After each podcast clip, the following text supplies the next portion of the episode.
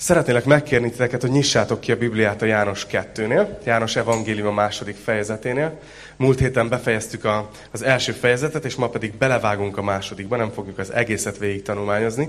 De mi, mielőtt, mégiscsak mondok egy gondolatot, mielőtt belevágunk, amíg odalapoztok, hogy annyira hálás vagyok azért, hogy össze tudunk még jönni így közösen Isten igéjét tanulmányozni, és hálás vagyok azért, hogy oda szálljátok ezt az időt. Akár itt vagytok fizikailag, és, és hallgatjátok, akár oda szálljátok az időt otthon, hogy online bekapcsolódjatok az Isten tiszteletbe, és, és olyan, mint hogyha így oda szánnátok magatokat annak, hogy Isten igéje végezhesse a munkáját bennetek. És hálás vagyok ezért. Nem azért, mert, mert van kinek beszélnem. Bár az se egy utolsó szempont. De azért vagyok hálás, mert, mert Isten megígérte, hogy az ő igéje az az életünkben fog végezni dolgokat. Hogy át fog alakítani minket, át fog formálni. És amikor látok olyan embereket, akik így odaadják az idejüket erre, akkor azt mondom, hogy ti, ti meg lesztek ezért áldva, mert Isten fog dolgozni a szívetekben. És nem tudom, észrevettétek, hogy kicsit ilyen fogyasztói társadalomban élünk, néha úgy gondolkozunk, hogy vajon mekkora áldozattal jár nekünk, hogy elmenjünk valahova. Akár egy gyülekezetbe is, lássuk be. És annyira sokszor így, így ebbe az időben, amikor így, így, így fura összejönni, újra így előjöttek ezek a régi történetek. Én ismertem egy nénit, nagyon idős volt, még az előző gyülekezetben, és, és ugye akkoriban még máshol járt az, a, jártak a, a családi, családon belüli erőszak, meg hasonlóknak a kezelése, mint ma. Ma sem rózsás a helyzet, de akkor végképp nem volt az. Meg ombudsmanok, meg ilyenek nem voltak, meg ilyesmi. És ez a néni hívő volt, a férje pedig nem. És, és egy nagyon, nagyon indulatos férje volt. Tehát az még önmagában nem gond, hogy nem hívő, hanem egyszerűen annyira ellenezte, hogy ő, hogy ő gyülekezetbe járjon, hogy minden egyes vasárnap reggel bántalmazta. És volt olyan, hogy, hogy a vonat állomásra utána ment, és mások szemeláttára adott a feleségének, hogy miért megy a gyülekezetbe. És ezen gondolkoztam, hogy ez a néni, ez mit, mit vállalt? Azért, hogy mehessen és hogy, és hogy odaadja az idejét Isten igéjének, hogy, hogy szóljon hozzá az ige, hogy formálja. Tudod, és, né, és én gondolkoztam, hogy hát nekünk most ilyeneket kell vállalnunk. Lehet, hogy valakinek még többet. De azt hiszem, hogy, hogy mindent megér, és, és hálás vagyok, hogy, hogy, hogy, hogy tudjuk tanulmányozni Isten igéjét. Szóval akkor János Evangélium, ahogy mondtam, János Evangélium a második fejezete, ugye csak egy kicsi bevezető, hogy, hogy visszaugorjunk, hogy miért írja János ezt a könyvet. János azért írta le ezeket a történeteket igazából Jézusról, mert azt szerette volna elérni, hogy egyre jobban bízzunk Jézusban. Azt mondja, hogy azért írom ezeket, hogy higgyetek, hogy Jézus az Isten fia. A hit azt jelenti, hogy bizalom. Azt szerette volna János elérni ezekkel a történetekkel, hogy a szívünkben erősödjön meg a bizalom Isten felé. Hogy egyre jobban merjünk rátámaszkodni, egyre jobban merjünk megbízni benne. És, és így megtapasztaljuk azt az igazi, felszabadult, kiteljesedett életet, amit Isten szánt nekünk. És vajon milyen ez az élet? Valami megy a zsebembe. De durva, valaki más is beszél. Hallottam. No. Vajon milyen ez az élet? Milyen ez a felszabadult igazi élet, amiről beszélek? Azt hiszem, hogy egy nagy része az, hogy, hogy Jézus megszabadít minket dolgoktól. Felszabadít minket bizonyos dolgokból, amik megkötöznek, amik fogva tartanak. És utána pedig felszabadít más dolgokra, amire eddig nem voltunk szabadok. És az elmúlt uh, héten, ahogy tanulmányoztuk, már láttuk, hogy megszabadít minket Jézus például a céltévesztett élettől, és a rossz döntéseink következményétől. Ezt nevezi a Biblia bűnnek. És azt mondja, hogy Isten, itt íme az Isten bárány, aki elveszi a világ bűnét. Ha körbenéztek, látjátok, hogy mennyi embert megnyomorít. Az, hogy tudják, hogy hoztak rossz döntéseket, és nem tudják, hogy mit kezdjenek vele. Próbálják elnyomni. És élnek egy nem kiteljesedett életet. Mert a bűn az megnyomorít. Imádkoztam olyan emberekkel, akik akik mélyen össze voltak törve. És oda jöttek, és azt mondják, hogy figyelj, itt beszéltek arról, hogy Isten megbocsát, és lehet, hogy nektek itt mindenkinek rendben van az élete, de én olyan dolgokat tettem, hogy nem hiszem, hogy Isten megbocsát. És látni azt, amikor kinyitod a Bibliát, és megmutatod, hogy de itt van. Mindent. Megbocsát. És az illető elmegy szabadon. Felszabadulva. Na, az felemelő. És ma folytatódik a történet egy újabb olyan helyzetet fogunk látni, amikor Jézus valamitől megszabadít embereket. És megvillantja Isten szívének egy újabb vetületét. Egy, új, egy, egy, nagyon, egy nagyon ismert, ismert érzésről lesz szó ma, de egy kevésbé ismert kontextusról, vagy környezetről, ahol történik ez a történet. Úgyhogy, úgyhogy vágjunk is bele a, a János 2 első versébe. Két verset olvasok először. A harmadik napon mennyegző volt a galileai Kánában, és ott volt Jézus anyja. Meghívták Jézust és a tanítványait is a mennyegzőre.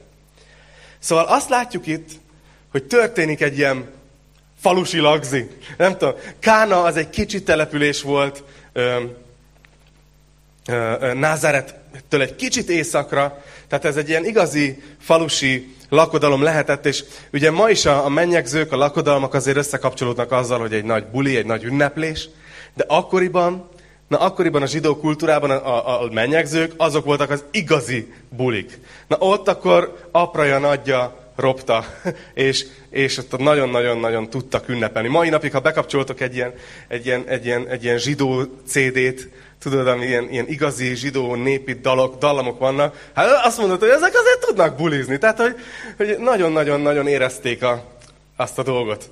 És ö, azt olvassuk, hogy itt vannak ez, ez, ez, a, ez a mennyegző, és, és ott van Jézus anyja. Nagyon érdekes, hogy, hogy József nincs említve. És nagyon sokan azt gondolják, kommentárok és biblia kutatók, hogy ez azért van, mert József eddigre már meghalt. Néha úgy képzeljük el, hogy József és Mária két fiatal, de azt mondják, hogy simán elképzelhető, hogy József jóval idősebb volt, és eddigre, mert ugye Jézus már 30 éves volt, József már nem élt. És azt is gondolják, hogy lehet, hogy Jézus ezért is maradt ilyen sokáig Názáretben, és nem kezdte el a szolgálatát. Nem csak azért, mert a 30 év volt az igazán komolyan vehető férfikor, azért örülök, hogy most már 33 vagyok. Jó, Tudom, ez nem, nem csak a korral jár. De a lényeg az, hogy nem csak ezért, hanem lehet, hogy ő gondoskodott, őre hárult a család fenntartásnak a, a felelőssége is, és megvárta, amíg a testvérei is felnőnek, hogy elkezdhesse a szolgálatát. Érdekes, hogy Jézusnak olyan, mint hogyha a család előrébb lett volna egy ideig, mint a szolgálat. Csak egy gondolat, csak egy zárójel. És azt látjuk, hogy Jézus és a tanítványait is meghívták erre a mennyegzőre. Szóval nem tudom, hogy hogy képzelitek el Jézus Krisztust, de talán sokan ilyen, ilyen savanyú vallásos embernek tartják, aki minden helyzetben nyom egy prédikációt, és rosszallóan nézi, hogyha az emberek jól érzik magukat. Hát nem.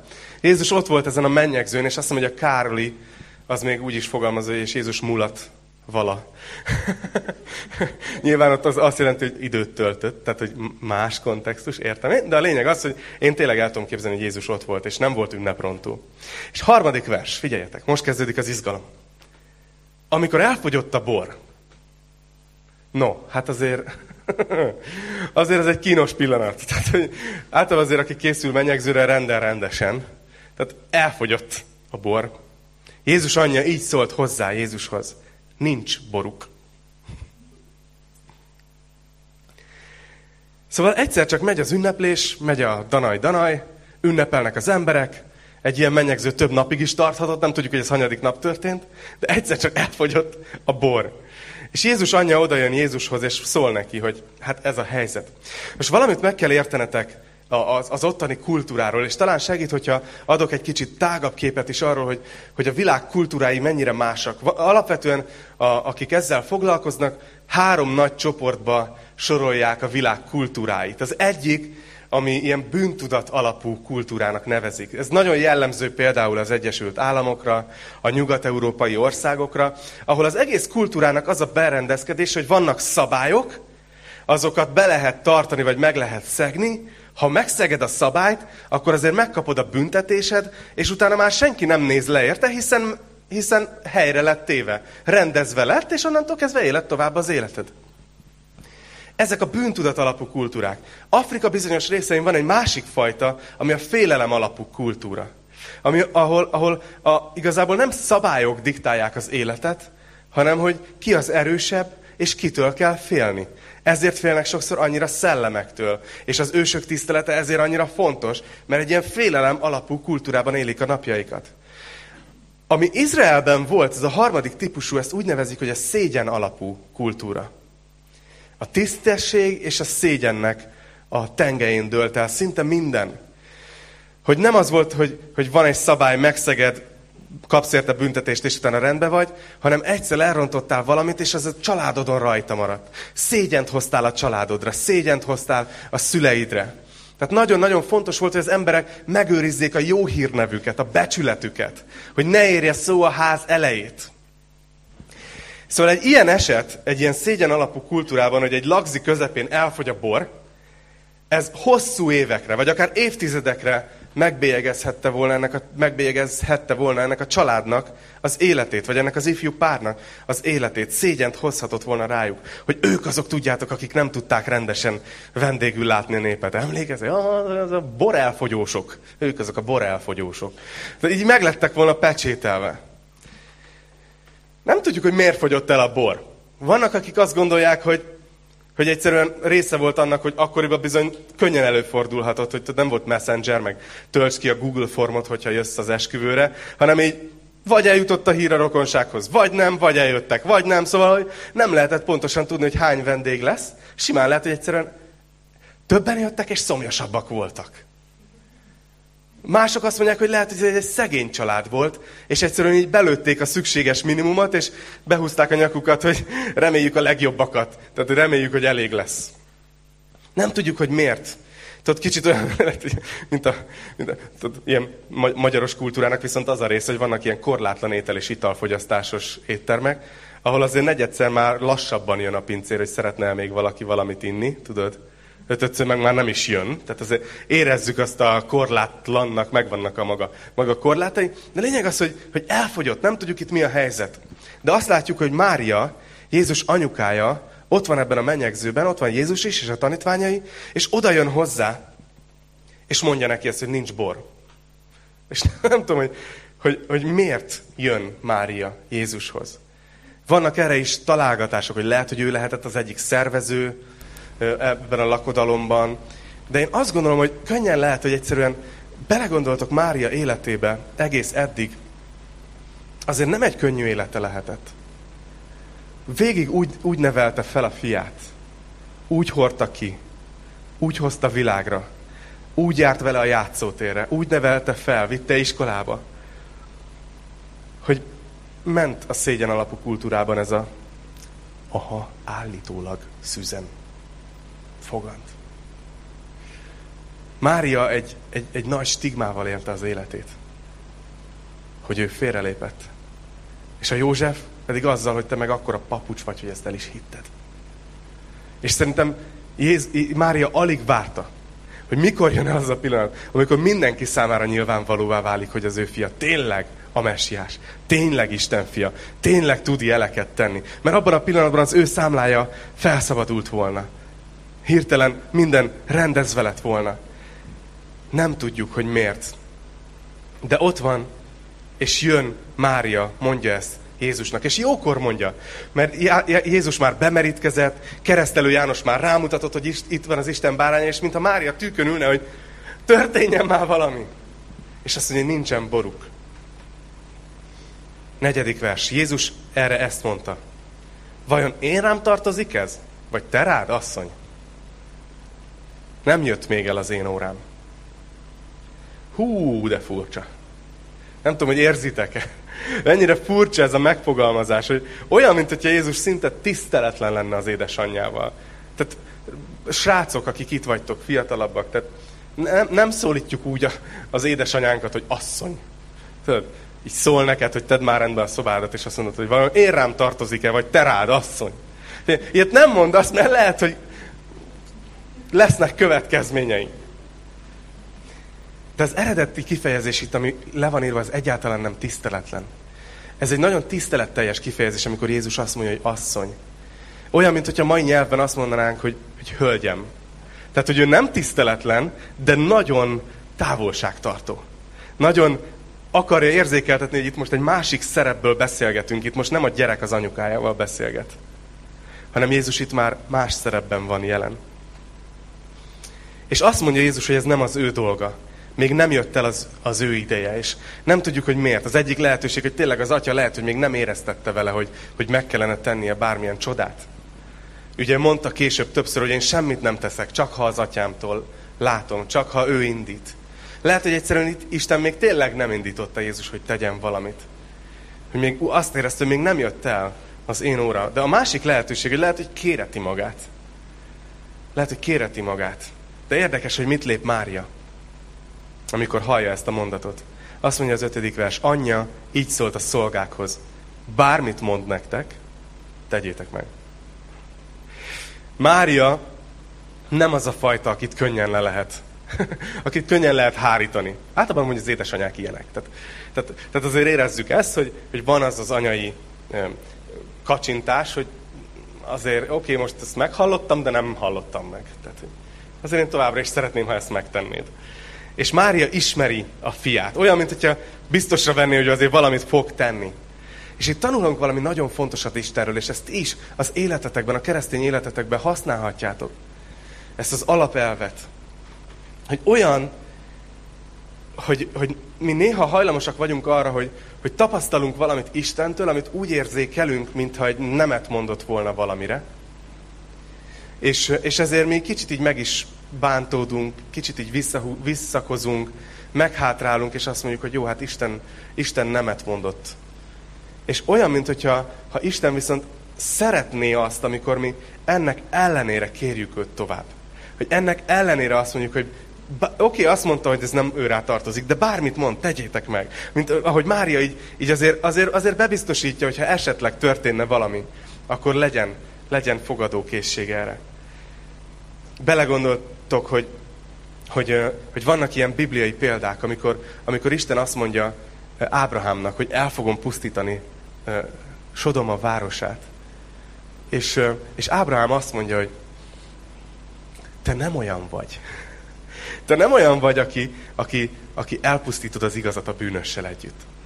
Hogy mondhatta volna azt Ábrahám, hogy az lett volna az alázatos, nem? Hogy hát ő az Isten. Hát megmondta, hogy el fogja pusztítani, elfogadom. De Ábrahám valahogy nem fogadja el. De furcsa, van egy ilyen, van egy ilyen, egy ilyen egészséges vonal ebben. Mindjárt fogok erről beszélni, de, de azt mondja Ábrahám Istennek, hogy én, én nem ilyennek ismerlek téged. Szerintem, szerintem nem fogod elpusztítani. És így alkudozik, tudjátok azt a történetet Istennel. Van ebben valami gyönyörű, amikor, amikor bennünk van az a várakozás Isten felé, hogy hát, ha tesz valamit. Hát, ha tesz valamit.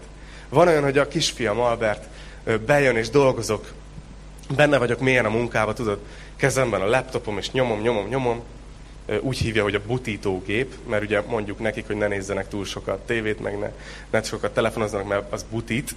Úgyhogy én is egész nap butulok igazából a munkámban. De lényeg az, hogy így bejön, és, és mondja, hogy apa, apa, apu, jössz velem játszani?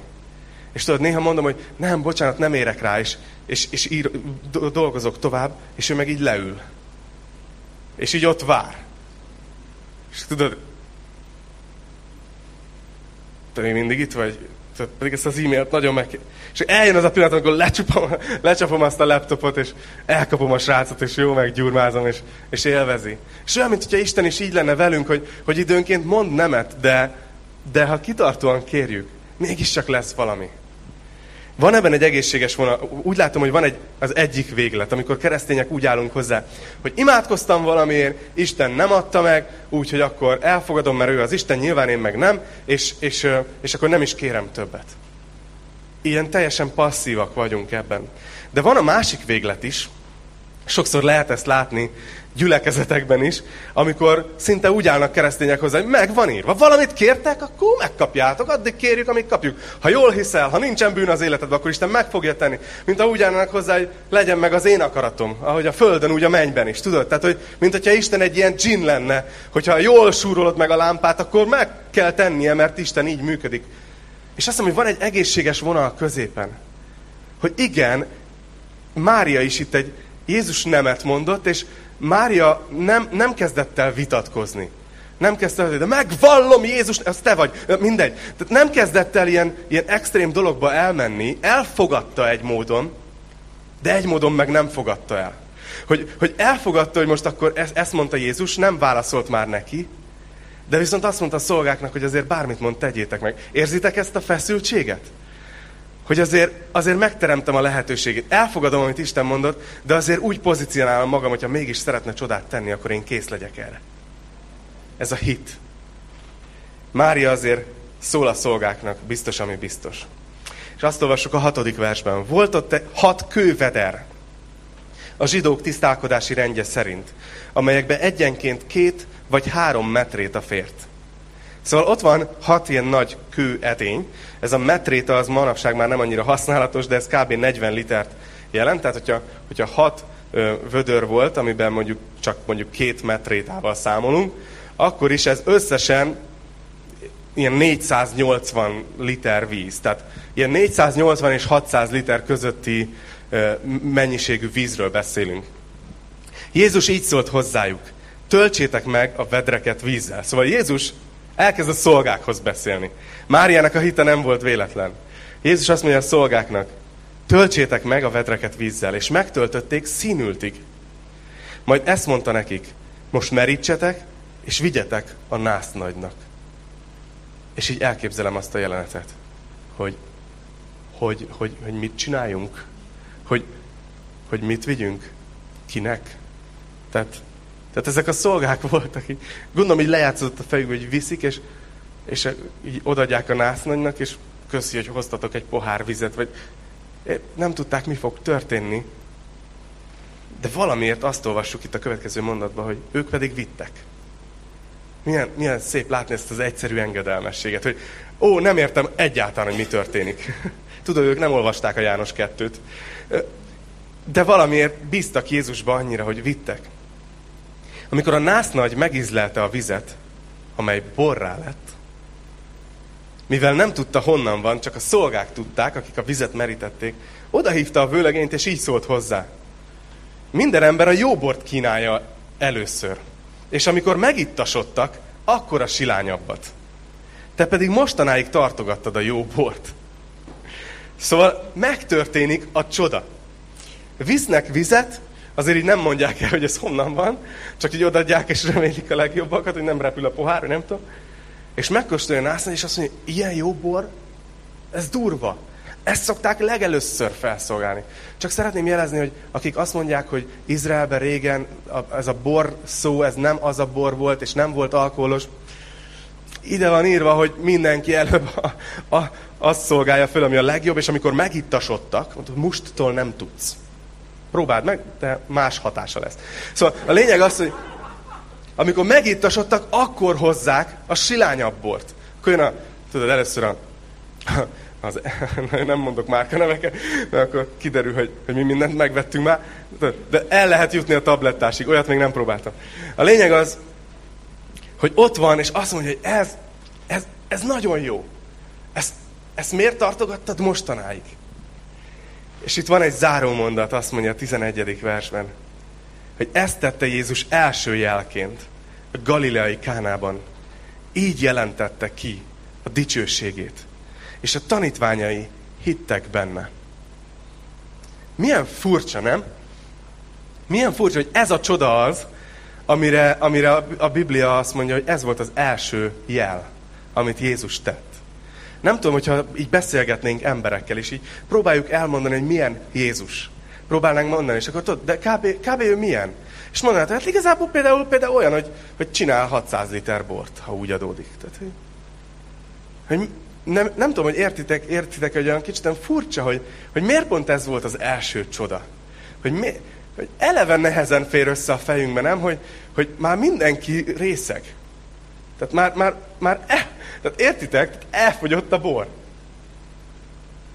Már elfogyott, ott, ott azért voltak állapotok. És Jézus, Jézus csinál még 600 litert, és ráadásul prémium, prémium minőségűt. Hogy miért ez az első csodája? Miért teszi ezt Jézus? Miért erre írja a Biblia, hogy így jelentette ki a dicsőségét? Hogy ő milyen? Hogy így mutatkozott be? Szeretnék megállni egy kicsit ezen. Mert azt hiszem, hogy amit itt Jézus tesz, az nem más, mint hogy elveszi ennek a párnak, ennek a családnak a szégyenét. Hogy nem hagyja, hogy rájuk kerüljön egy ilyen pecsét. Hogy, hogy, hogy, hogy évtizedeken át így legyenek ismertek, hogy ők azok, akik még normálisan a bort se tudták biztosítani. Jézus elveszi ennek a párnak a szégyenét, és szeretnék ezen a témán egy kicsit megállni, és nem is fogunk most tovább menni itt a János 2-ben. De szeretném nektek megmutatni, hogy ez megmutat valamit Istenből, amit keresztül kasul látunk a Bibliában. Keresztül kasul. Hogy mint hogyha Isten az egész Bibliában szeretné, ha az emberek megszabadulnának a szégyentől, a szégyenérzettől. Három történet is eszembe jutott, úgyhogy nagyon gyorsan felelevenítem itt nektek. Az egyik történetet azt Márk evangéliumában az ötödik fejezetben olvassuk, és, és ugye csak így ismerjük ezt a történetet, hogy a vérfolyásos asszony története. Lányok, nem tudom, hogy hogy, hogy éreznétek magatokkal, hogyha 2000 év után így emlékezne a világ bármelyik őtökre. Ennek az asszonynak a nevét se tudjuk. Ezt az asszonyt az élete legnagyobb problémájával azonosították be, és mai napig csak így tudjuk a történetet. Milyen durva, ugye, hogy ott van ez az asszony, aki 12 éve küzdik ezzel az egészségügyi problémával, és már minden pénzét orvosokra költötte. Ki van taszítva a társadalomból. Egy olyan szégyent hordoz, amit szerintem föl se tudunk igazán fogni. És eljön ez a nap, amikor Jézus ott van. Tudja, hogy Jézus jön. Tudja, hogy Jézus tud csodát tenni. Tud, tud, tud olyan dolgokat megtenni, amit mások nem. És ennek az asszonynak a szívében megszületik egy elhatározás, hogy, hogy megyek, és csak hátulról a tömegből megérintem a, a ruhájának csak a szegélyét. Hát, ha meggyógyulok. És oda megy, és meg is sikerül is az akció. Hozzá is ér Jézusnak a ruhájához. És azt olvassuk, hogy meggyógyult abban a pillanatban. És Jézus érezte, hogy erő árad ki belőle, és egy iszonyú tömeg volt, mert éppen úton voltak, hogy föltámasztanak egy kislányt. Jairusnak a kislányát. Iszonyú sok ember volt. Jézus ekkor már népszerű volt, tömegek mentek vele. És Jézus mégis megáll. Nem tudom, el tudjátok-e képzelni. És azt a kérdést teszi fel egy tömegnek a kellős közepén, hogy ki ért hozzám. Mindenki hozzád ért Jézus. Tehát tömeg van. De azt mondja, nem, nem, nem. Ő tudta, hogy valami itt történt. És azt olvasok, hogy akkor ez az asszony remegve előjött. Hogy látjátok azt a szégyent, amit ő hordozott? Ez egy, ez egy olyan közösség volt, ott ismerték egymást az emberek. Mindenki tudta, hogy ki ő. Hogy ő az, aki ki van tiltva a közösségi összejövetelekről, meg mindenhonnan az egészségügyi problémája miatt. Amit Isten büntetésének is véltek akkor sokan. És előjött, és elmondja Jézusnak az egészet, hogy mi történt. És Jézus, Jézus úgy válaszol neki, ahogy szerintem életébe még senki, vagy, vagy nagyon régen szólította ő, őt így utoljára bárki. Azt mondja, hogy leányom, a te hited megtartott téged. Menj el békességgel. Jézusnak fontos volt, hogy ne csak megszabadítsa ezt a nőt az egészségügyi problémájától, hanem elvegye azt szégyent, amit ő hordozott. Hogy ott mindenki előtt, akik ismerték őt, ott mindenki előtt mondja azt, hogy, hogy hallják a többiek is, hogy vége, hogy már nincs ez a betegség, hogy kész, megoldódott. És hogy Jézus úgy szólította őt, hogy leányom. Visszaadta a méltóságát, elvette a szégyenét. Vagy ott van egy másik szereplő, na ő, ő egy férfi. És ez a Lukács 19-ben van leírva. Zákeusnak a története, aki egy, aki egy vámszedő volt. A vámszedő az gyakorlatilag annyit jelentett, hogy ő zsidó létére egy idegen hatalmat szolgált ki. A római birodalmat. És mondhatnánk azt, hogy, hogy hát oké, okay, hogy ez szégyen teljes, de hát, de hát azért ő, ő azért tehet róla. Az asszony nem tehet róla, hogy ilyen egészségügyi probléma érte, de, de Zákeus azért csak kellett az ő keze hozzá, hogy aláírja azt a szerződést, tehát tudta, hogy mit vállal. Tehát őt azért csak ne sajnáljuk már meg. Elég nagy fizetése volt. Elég szép villája volt. Csak nem kell megsajnálnunk, hogy szegény ilyen szégyent hordoz. És Zákeus tudja, hogy Jézus arra megy. És felmegy egy fára, hogy lássa Jézust. És szerintem így reméli, hogy ott így a lombok között így megbújik, és látja, és akkor elmondhatja, hogy láttam, nem tudom még, hátrafordul, és szelfizik egyet, ahogy Jézus elhalad éppen. És így le van zárva a történet. És így minden, minden rendben megy egy pontig. Megy a tömeg, jön Jézus, igen, látja, ott van, mennek, mennek, mennek, kezdenek elhaladni előtte, és egyszer csak Jézus megint megáll. Amit látnánk itt egy mintázatot. És fölnéz a fára, és Zákéus így... De remélte, hogy ez az, ami nem történik meg. Tudod, és a, a sajtó, meg a, a kamerák, minden, az összes kamera hirtelen így föl. És azt mondja, gyere le, mert ma, ma hozzád szeretnék bemenni vacsorázni. És nem tudom, hogy érzitek-e a korabeli körülményeket, hogy, hogy ott van ez az ember, akit mindenki megvetett. Mert ő szolgálta ki az idegen hatalmat, és ebből gazdagodott meg. És Jézus ekkor már egy népszerű tanító volt. Akárkit választhatott volna, és ez megbecsülés lett volna, hogy ő valakihez bemegy vacsorázni. És ő fogja a legmegvetettebb embert az egész városba, és azt mondja, hogy hozzád szeretnék bemenni vacsorázni. És a vallás semreg... Tudod, megvan a gyerek biblia alkalmazás, akik tudjátok, a farizeusoknak van ez a, ez a hangja, hogy egy morognak Jézusra. És így képzelem el tényleg, hogy így, mi van? Hogy ő hozzá? És utána azt látjuk, hogy, hogy egy ponton megy a vacsora, és Zákeus kiáll, és azt mondja, hogy, hogy akitől valamit elvettem, a négyszeresét adom vissza. És van egy valódi változás. Ez az ember, ez, ez átváltozik, ez megváltozik. És utána Jézus azt mondja, hogy ma lett üdvössége ennek a háznak. Mert ő is az Ábrahám fia. Fontosak ezek a szóhasználatok. Fontos, amikor az asszonynak azt mondja, hogy leányom. És fontos, hogy itt Zákeusnál így mondja, hogy mert ő is az Ábrahám fia. Mert pont az volt ellene a vád, hogy ő nem igazi zsidó. Ő nem közülünk való, mert ő elárul minket, kihasznál minket, kiszolgálja a minket elnyomó idegen hatalmat. És Jézus azt mondja, hogy nem, ő is az Ábrahám fia. Visszaadja a méltóságát, elveszi a szégyenét. És egy harmadik történet talán ismeritek. Ez egy példázat volt, Jézus mesélte. A tékozló fiúnak a története. Ugye megint csak egy olyan társadalomban zajlik, ahol a szülők tisztelete az nagyon fontos volt. És konkrétan ez a fiú kikéri az örökségét az apjától. Az örökség az egy olyan dolog, amit akkor kapsz meg, amikor a szüleid elhunynak. És ez a srác, ez jön, és azt mondja, hogy kérem az örökségemet. Gyakorlatilag azt mondja az apjának, hogy több, több hasznom lenne belőled halottan, mint így, hogy élsz.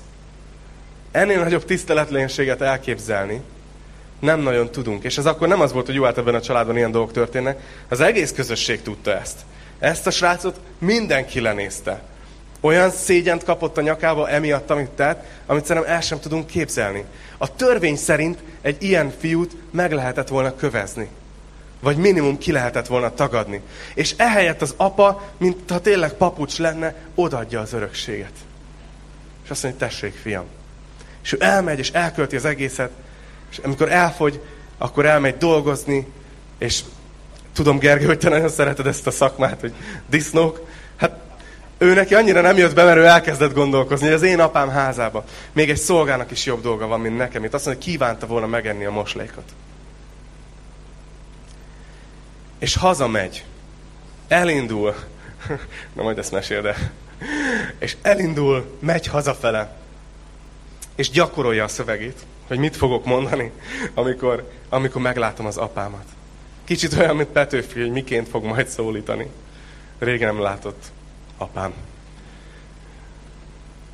És megy és gyakorolja, hogy majd mondom, hogy védkeztem ellened, és te ellened, az Isten ellen, és te ellened, és nem vagyok méltó, hogy a fiadnak hívj, csak, csak hagyd legyek egy szolgád, és, és megtörténik a leglehetetlenebb dolog, amit amit, amit szerintem soha nem képzelt el a fejébe. Hát egy ilyen, ilyen jelenet, ilyen verzió nem volt. Hogy egyszer csak azt látja, hogy az apja rohan felé. Ebből megtudjuk, hogy az apa szerintem minden nap várta, hogy hát ha, hát ha egyszer föltűnik a horizonton a fia. És amikor meglátja, azt írja az ige, hogy még távol volt, amikor az apja meglátta. És oda szalad. Akkoriban nem futottak a családfők. Ez méltóságon aluli volt.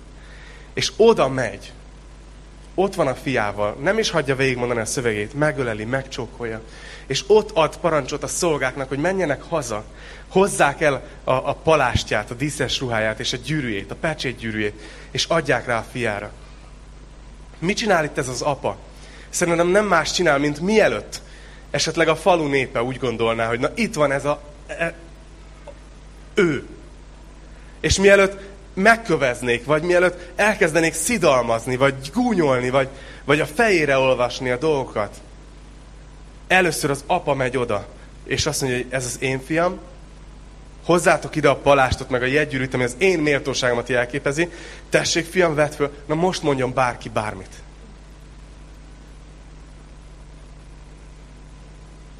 Olyan, mintha ez az apa elvenné a fiának a szégyenét. Elveszi, és odaad egy olyan méltóságot, amit nem érdemelt már meg.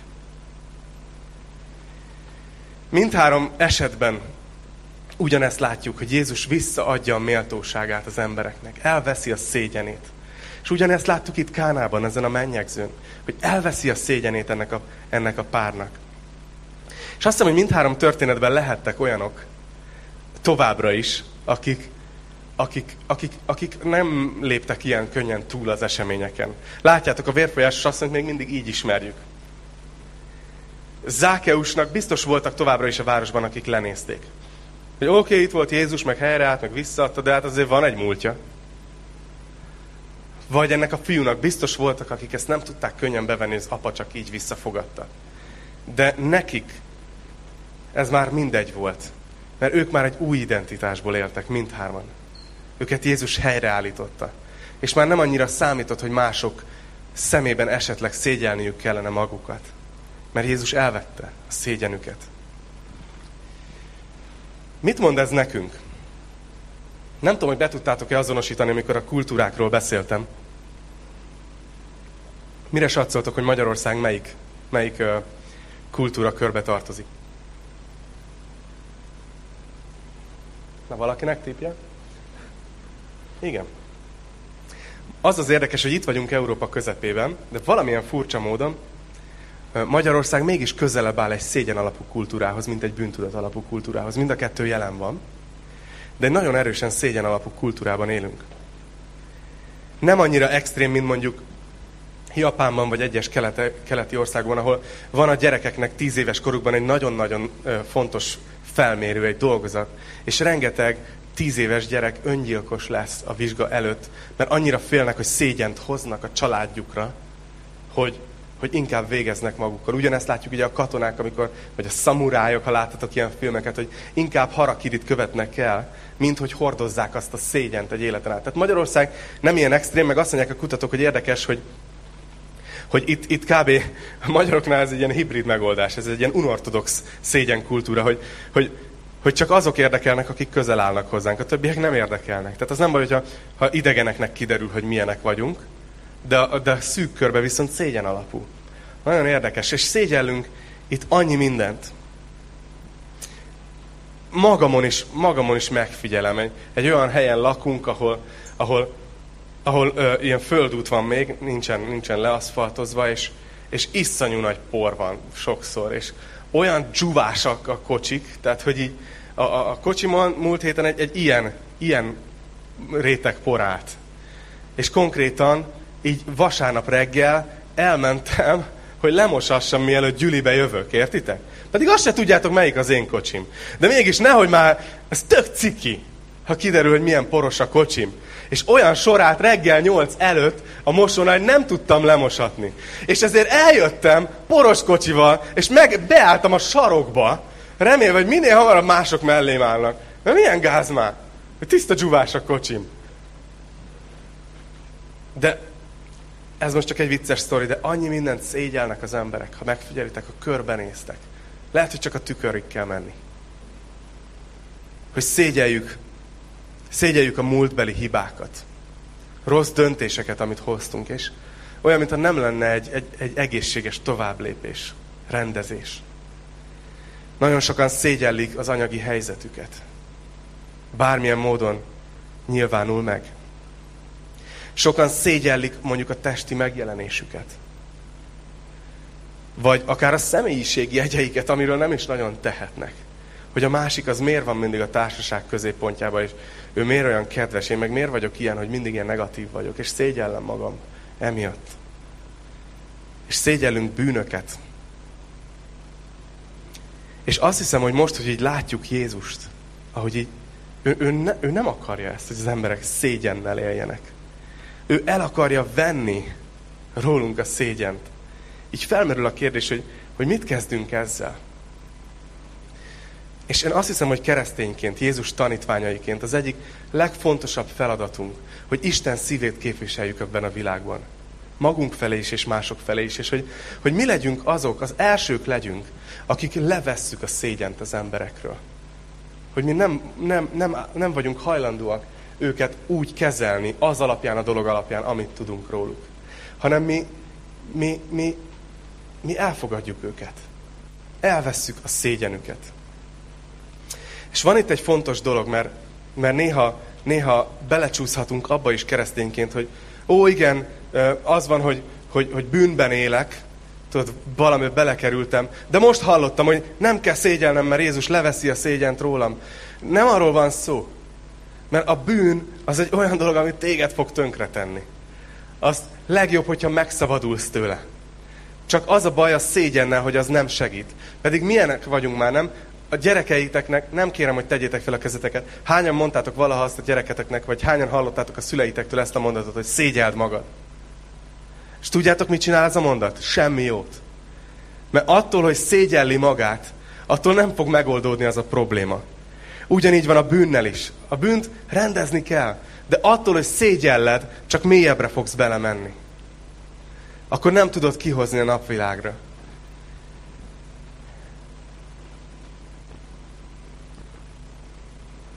Hogyan, hogyan tudjuk ezt a szégyent valahogy elfogadni, hogy Jézus szabaddá akar minket tenni?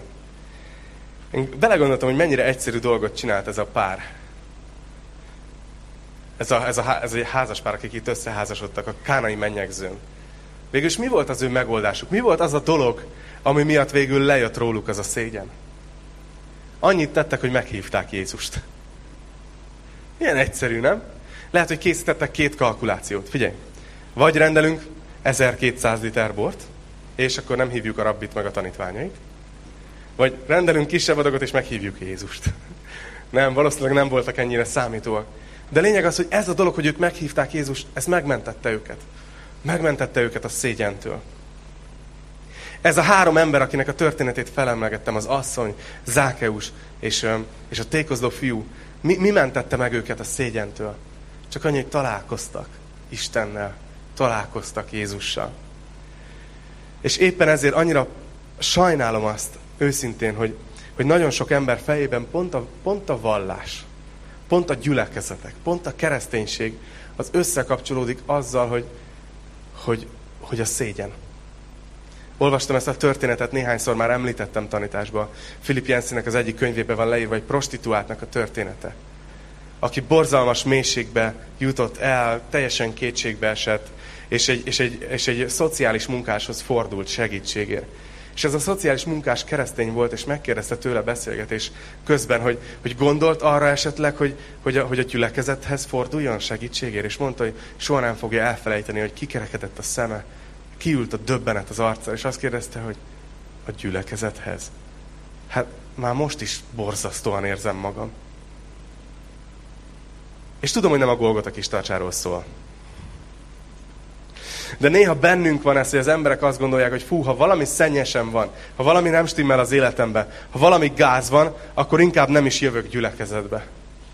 Ha valami szégyent hordozok, akkor, akkor az utolsó hely, ahova mennék, az pont a gyülekezet. És annyira imádkozom azért, hogy bárcsak lehetnénk ilyen keresztények, ilyen gyülekezet, ahol levesszük a szégyent az emberekről. És azt mondjuk, hogy figyelj, nem számít. Nem számít. Gyere úgy, ahogy vagy. Ez az egyik alapértékünk ebben a gyülekezetben. Hogy bárki bejöhet, bármit hordoz, bármiben van benne. És ezt ezért tesszük. Nem azért, mert meg akarjuk tűrni a bűnt, hanem azért, mert a szégyen az nem segít a bűnön. Azt legjobb kívül hagyni az ajtón. És éppen ezért bátorítalak titeket arra, hogy, hogy remélem tudjátok azt, hogy, hogy csak akkor tudjátok ezt megtenni másokkal, hogyha ha ti is elhiszitek, hogy Jézus elvette a ti szégyeneteket. Nem tudom, most őszintén nem látok a fejetekbe, ez valószínűleg ennek mindenki örül. Hogy mit hordoztok magatokkal, hogy milyen dolgok vannak, amit esetleg szégyeltek, ami, ami megtölti egy olyan érzéssel a szíveteket, hogy én nem vagyok elég, én nem vagyok elég jó. Csak szeretném, ha tudnátok, hogy, hogy Jézus, Jézus ezeket le akarja venni rólunk. Ő nem akarja, hogy ezt cipeljük. Sőt, le is vette. Azt mondja ez az ének, amit mindjárt fognak énekelni a Petiék, és gyertek is nyugodtan. Azt mondja, hogy minden bűn, minden rejtegetett szégyen vele együtt halt meg. Vele a kereszten. Emlékeztek erre az énekre? És hogy ez valóban igaz, hogy Jézus levette a bűneinket. És most, amikor urvacsorázni fogunk, akkor emlékezni fogunk erre, hogy Jézus elvette a szégyenünket.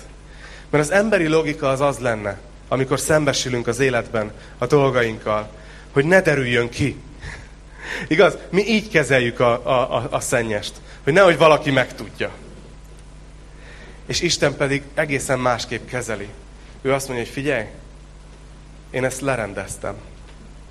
Úgyhogy szégyelned már nem kell magad miatta. És most pedig gyere velem, kövess engem. Engedd, hogy munkálkodjak az életedbe.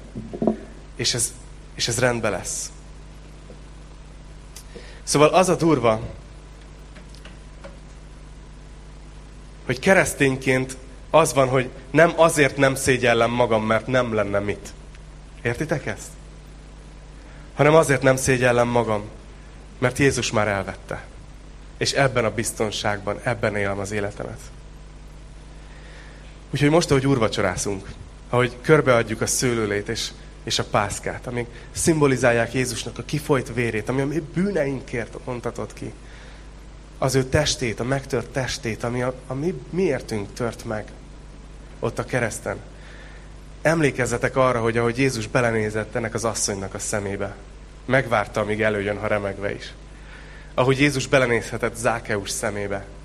Ahogy Jézus, vagy ez az apa belenézhetett a fia szemébe. Ugyanazzal a tekintettel néz maránk Jézus Krisztus. Hogy ő ez a dolog, hogy levette a szégyenünket, ez neki nem volt olcsó. Nem volt könnyű. Ez neki az életébe került. De ő szeretett volna minket felszabadítani ez alól, hogy igazán szabadon éljünk, és teljesedjünk ki az ő szeretetében. Én már csak egy utolsó vers. Ezután lement Kapernaumba Jézus anyjával, testvéreivel és tanítványaival együtt, és ott maradtak néhány napig. így elképzeltem, hogy Mária így sétál a fia mellett.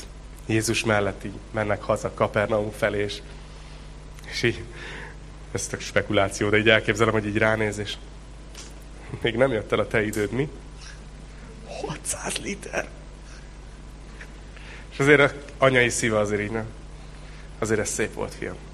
Ez szép. És Jézus róla is ezzel a dologgal levette a szégyent. Na hát innen fogjuk folytatni. Jövő héten a János evangéliumát gyertek imádkozzunk. Atyám, köszönöm neked azt, hogy, hogy te adtad nekünk a Bibliát, adtad a te igédet, és olyan jó elmerülni ezekben a, ezekben a régen leírt, de mégis annyira friss és mai történetekben. Szeretnénk megköszönni neked azt ma reggel, Uram, hogy, hogy te a szégyenünket elhordoztad, elvetted, és a bűneinket is.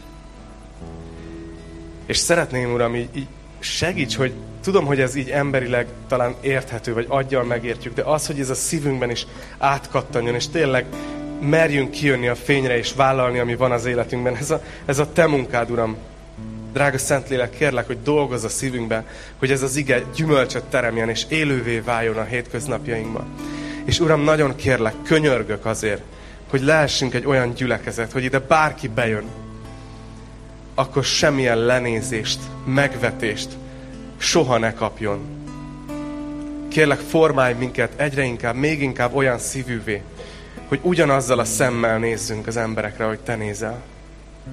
És kérlek, hogy végezd a munkádat bennünk és rajtunk keresztül a világban. Imádkozunk most, hogy emlékszünk a Te halálodra, Krisztus az úrvacsorában, hogy, hogy, hogy tegyél vissza minket igazán a helyünkre, így lelkileg, ahol lennünk kell. Emlékeztes ezekre a nagyon fontos igazságokra, hogy így igazán hazaérkezzünk a Te szeretetedbe és a Te kegyelmedbe újra.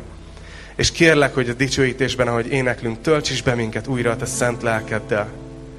És küldj ki minket, hogy lehessünk ennek a tanúi az emberek között. Köszönöm, drága mesterünk, hogy, hogy végzed a munkát. Bennünk és rajtunk keresztül. A te nevedben imádkoztunk. Amen.